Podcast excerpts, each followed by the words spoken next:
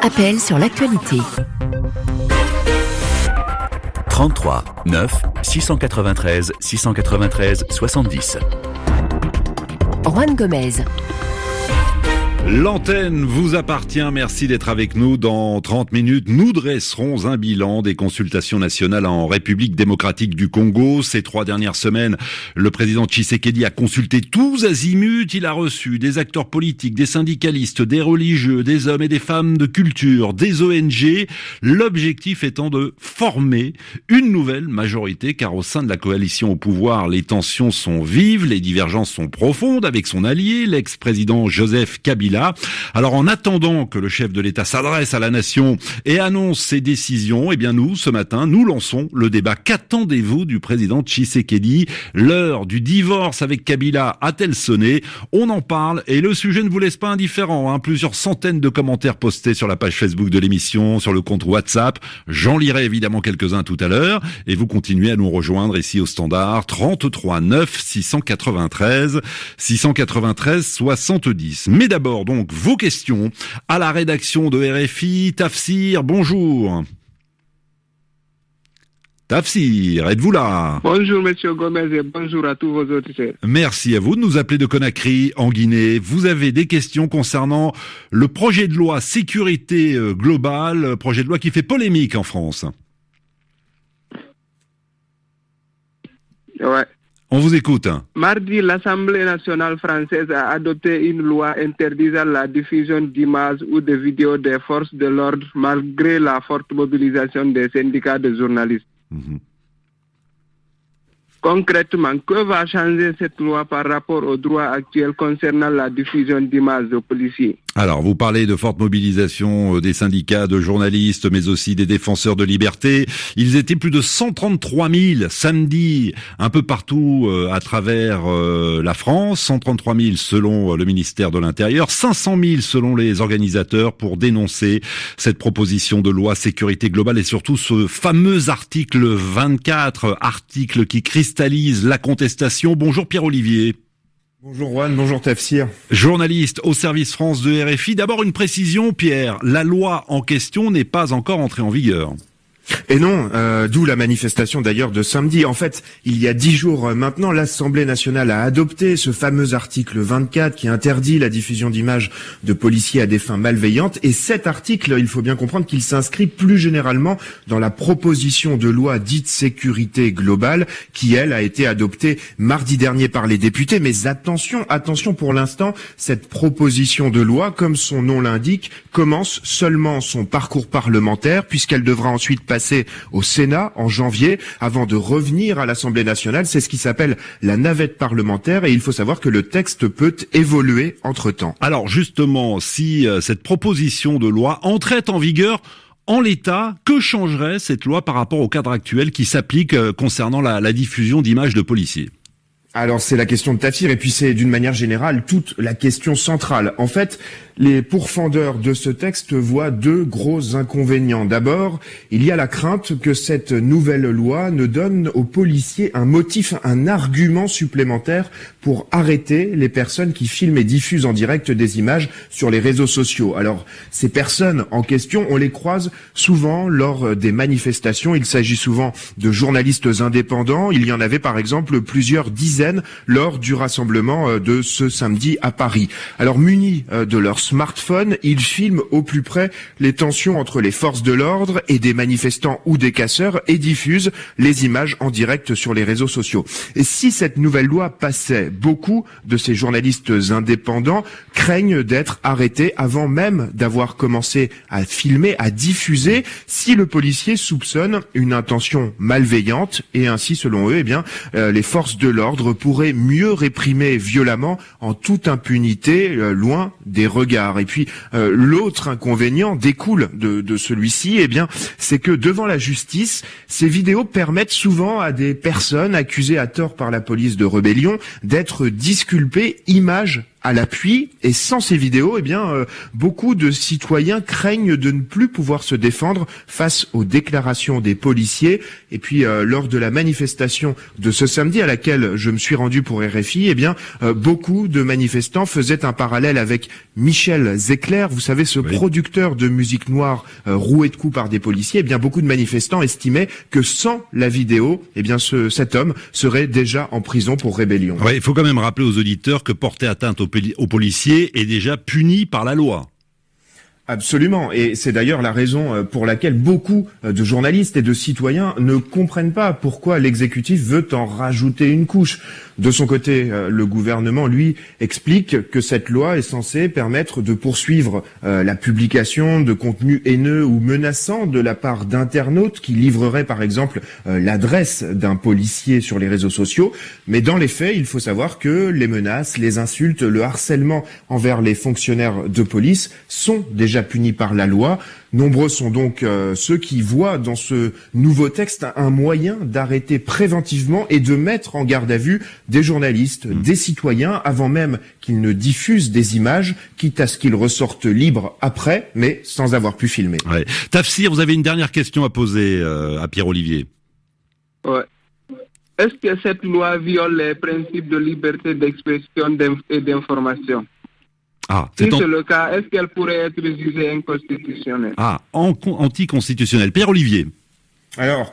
Bon, c'est la question est un petit peu, on va dire, euh, délicate. Légalement, un policier ne peut pas s'opposer à être filmé sur la voie publique et il n'a pas le droit d'arrêter la personne qui le filme ou de confisquer son matériel. Mais avec cette proposition de loi, vous l'avez compris, il y a une notion de malveillance qui entre en jeu, ce qui pourrait modifier le droit déjà existant. Alors, est-ce que cela sera anticonstitutionnel ? Eh bien, pour répondre à cette question, le texte va être présenté après être passé au Sénat, au Conseil constitutionnel, qui pourrait décider de censurer certains articles s'il les trouve incompatibles avec la Constitution. À suivre donc. Merci Pierre-Olivier, bonne journée, journaliste au Service France. Je remercie évidemment Tafsir qui nous appelait de Conakry en Guinée, neuf heures dix-sept ici à Paris, trente-trois neuf, six cent quatre-vingt-treize, six cent quatre-vingt-treize, soixante-dix. Leslie Carretero, bonjour. Bonjour. Merci de nous rejoindre, journaliste au site Info Migrants, site d'information dont R F I et France vingt-quatre sont partenaires.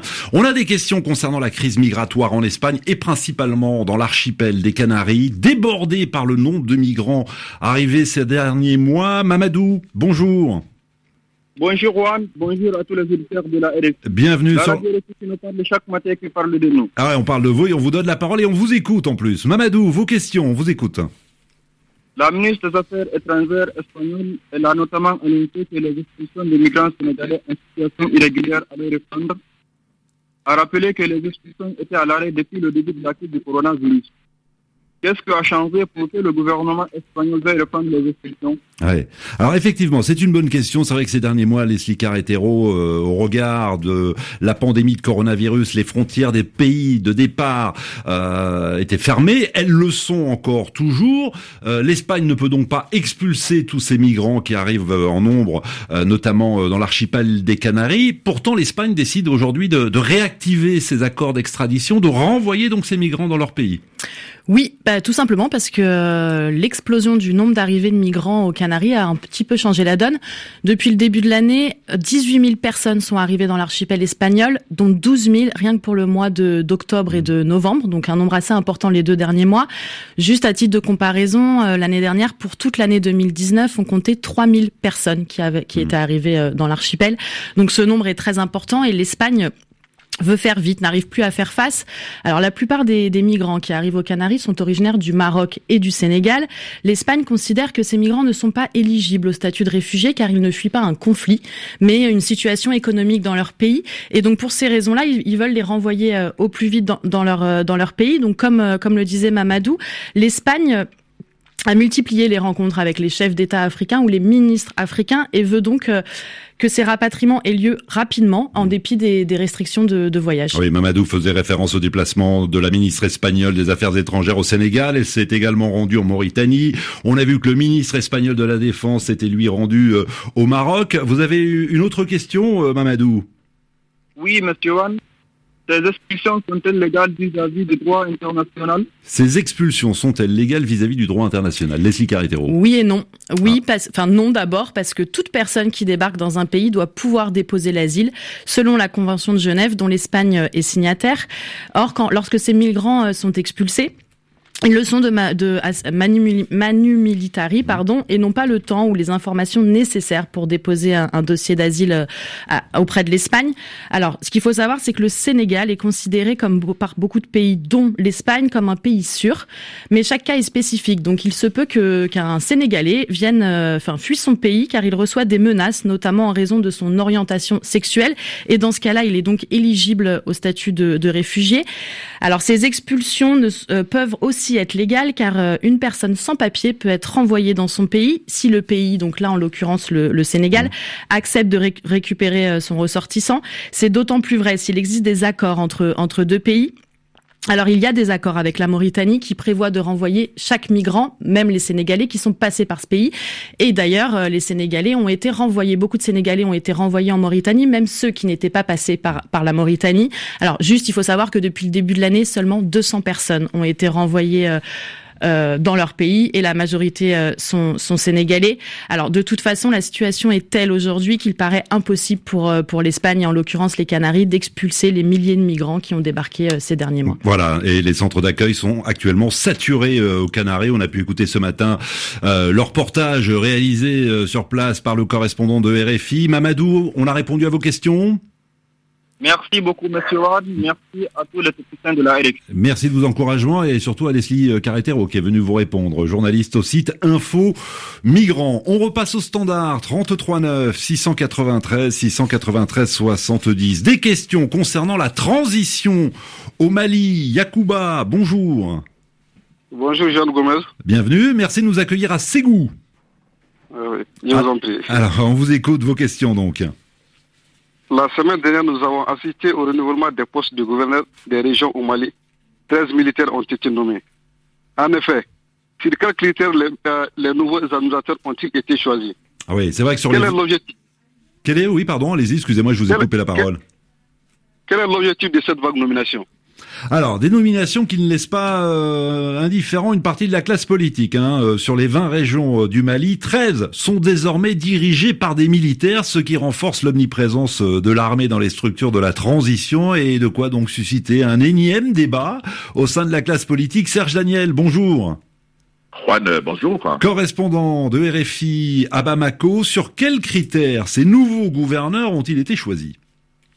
Alors, pour la première euh, euh, question, c'est sur vingt euh, gouverneurs de région nommés, il faut préciser que seulement quatre sont spécifiquement issus du corps des administrateurs civils.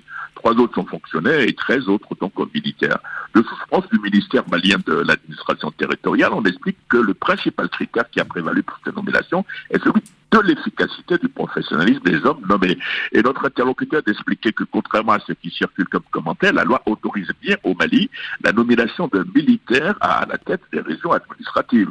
Mais ce n'est pas l'avis d'une plateforme de quatre syndicats de travailleurs des collectivités de l'administration territoriale, parce que ces travailleurs disent, et qui sont d'ailleurs en grève illimitée depuis le dix-neuf octobre dernier pour revendiquer l'amélioration de leurs conditions de vie et de travail, ces travailleurs euh, disent que certes la loi euh, autorise la nomination de militaires à la tête des régions, mais accorde la priorité aux fonctionnaires maliens de la catégorie A, et ensuite aux magistrats avant les militaires. Donc il y a effectivement une polémique autour de cette nomination massive de militaires à la tête des régions. Et on aura certainement l'occasion d'en débattre avec les auditeurs de R F I. Serge Daniel, quel est l'objectif euh, derrière cette vague de nominations ?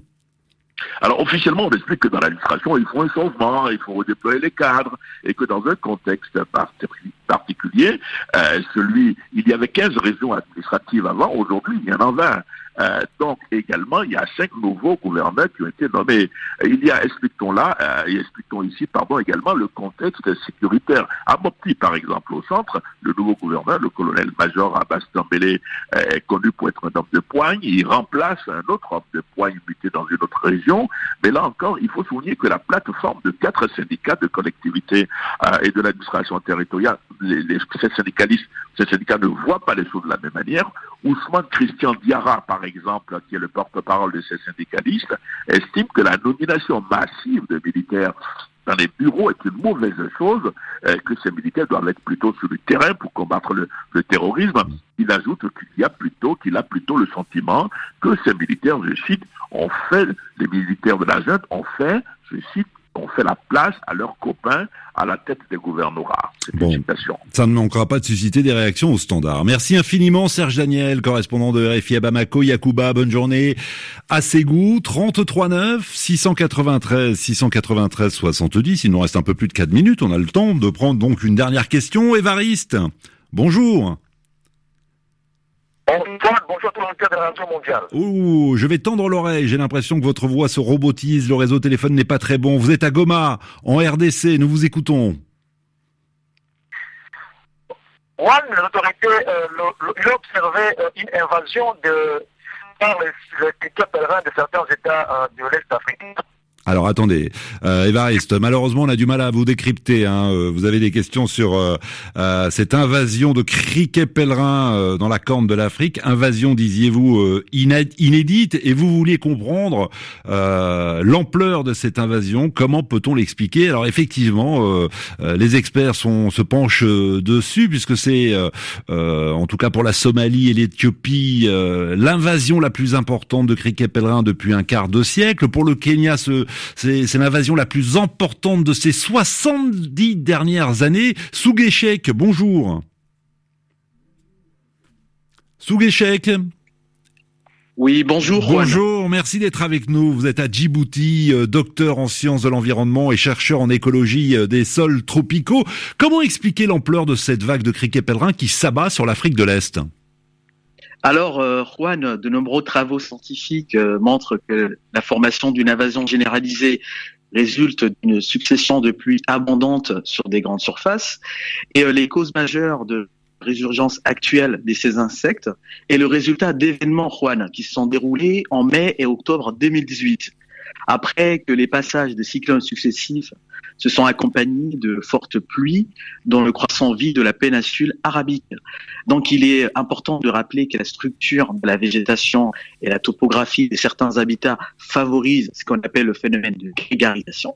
C'est-à-dire que s'ils reçoivent les précipitations nécessaires pour permettre à la végétation de se développer. Mmh. Donc en gros, si la saison de pluie se prolonge ou que la pluviosité est euh, très abondante, tout particulièrement en zone tropicale, l'environnement est particulièrement à l'heure propice aux étapes de la reproduction des criquets pèlerins en termes de maturation, ponte, développement embryonnaire et développement larvaire de ces insectes. Et ils se reproduisent, donc, dans ces conditions, et ils se reproduisent exactement, de façon exponentielle.